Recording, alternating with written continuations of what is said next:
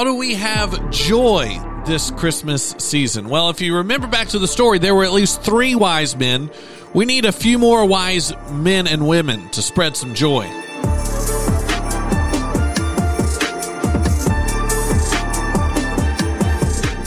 You get it because of wise men. We're, we're talking about wisdom. That's basically what I'm going to talk about today, uh, connecting our enduring joy to the godly wisdom that is offered to us. If you are just joining us and if you haven't listened, and I don't know if, depending on when you're listening to this, if the sermon is up from Sunday, but um, we link below in the show notes uh, a link to our YouTube page and our Facebook page that's got the sermon from Sunday. And I did a sermon called "The Season, uh, A Season of Joy."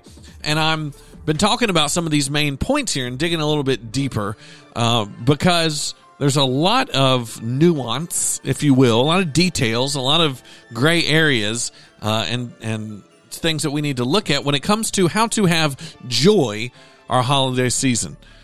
Joy is not easy to come by when it comes to this world, but it's given uh, more freely than you may think.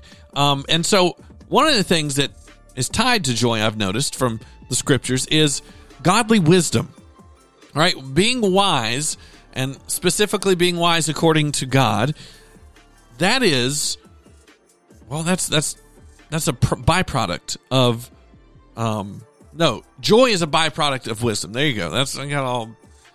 I, I, I'm so deep, I'm losing myself here.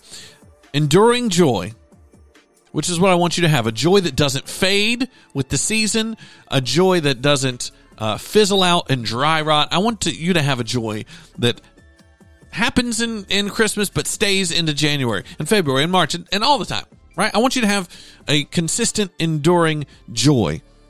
And that is a fruit that is caused by godly wisdom. In fact, in Isaiah eleven, which is the scriptures we were examining on Sunday, it says, "The spirit of wisdom and understanding, the spirit of counsel and might, the spirit of knowledge and the fear of the Lord," these are all things that Jesus had.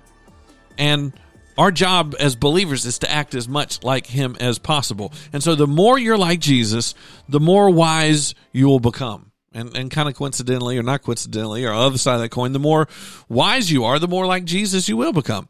Uh, and, and then out of that, the more joyful you will be in the process. Uh, James three seventeen is a verse that describes what wisdom is. Uh, it says, "The wisdom from above," all right, not worldly wisdom, not conventional wisdom, but the wisdom that comes from God himself. "It's pure, it's peaceable, it's gentle, it's open to reason, it's full of mercy and good fruits, impartial and sincere." Those are some of the things that describe a godly wisdom.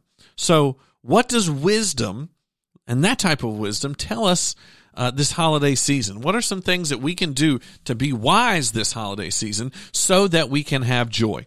One of the things that I believe God has been telling me personally is to fight for focus, to fight for specifically the right focus, right? There's a lot of distractions this holiday season, and we need to guard against that. There are, I know that we love Christmas movies, for instance. Like every night I get home and, and my kids are like, "Daddy, can we watch a Christmas movie? Daddy, can we watch a Christmas movie?" And I, I sometimes just go, "Yeah, sure, fine." Yes, there's there's four hundred movies about Santa. But if we watch all the Grinches and all the, you know, the Tim Allen Santa Claus and the, what was the new, uh, the Christmas, oh, the Christmas Chronicles with Kurt Russell as a Santa Claus, and everybody's taking a turn at being Santa Claus. If that's the majority of our focus, um, then we get the uh, same amount of peace that comes with Santa and the Grinch and whatever else, even the beloved Elf movie with Will Ferrell, my favorite Christmas movie ever. Um, if that's all we focus on, that's all we get. But we have to make sure that we fight to say, you know what, this is this is good and, and in moderation, but why don't we focus on Jesus? Why don't we focus on the reason for the season? And so that may mean making some uh, different calls in your evenings when it comes to, uh, or, or even in your work days. Uh, what type of Christmas music are you listening to? How many different versions of Santa Baby do we really need? Why don't we find some Christmas worship music that centers our attention uh, on Jesus and not about some, uh, or th- what was the one I saw, Mommy Kissing Santa Claus? Try having to explain that to a kid who uh, is starting to understand things. Like, listen, this is, I'll, I'll, we'll explain it later. But anyway, fight for focus. Purposefully keep Christ at the center of your holiday, and that will bring you joy because you're drawing then from a well of deep, abiding, infectious joy, right? Because your your joy source is Jesus, and it's not, you know, the, the tinsel and uh, the, the Christmas movies or the whatever else uh, that you're putting up or you're or you're you're dealing with right now. Another thing that wisdom tells us to do this season is to size up the season.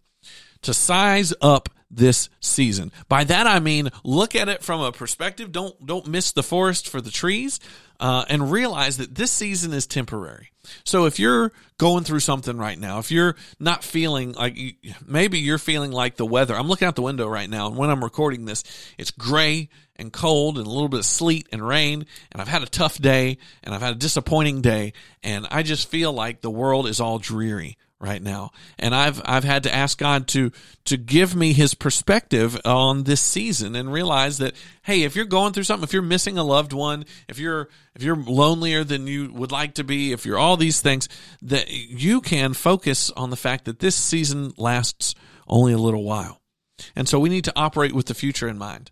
We need to remember that when Christmas comes and goes really quickly, the older you get, the the more that is true. And boom, all of a sudden you're in January. And like many, there's been many times where I have missed the season, or I've maybe spent too much money. I bought too many unneeded presents and stuff like that. And, and, and now I'm broke and I'm in January, right? Because I didn't keep an eye on the season and realize that this season uh, affects how I do next season. And by the way, if you're having a great season, still size up the season. Enjoy it while you can. If you're enjoying a time of rest, if you're enjoying a time of family, if you're if you're getting moments, like, like for instance, I have not been working in one of my jobs as much as I would normally. Like I'm a I'm a D J, uh, as many of you know, and so I could be normally I'm DJing Christmas parties and school dances and stuff like that this time of year.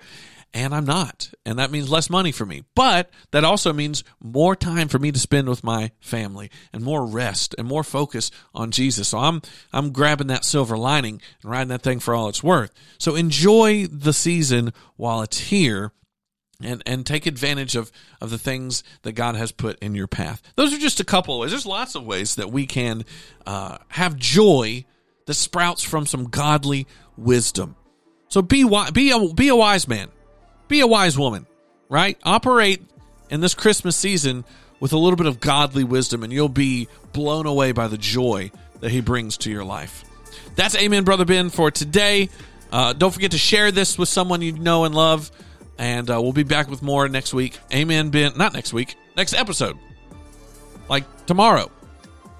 If you're, unless you're listening when there's already that one out, then you can go on to the next one if you want to. Anyway, amen ben dot com if you need me for anything. We love you, and we'll talk to you more in episode eighty-three.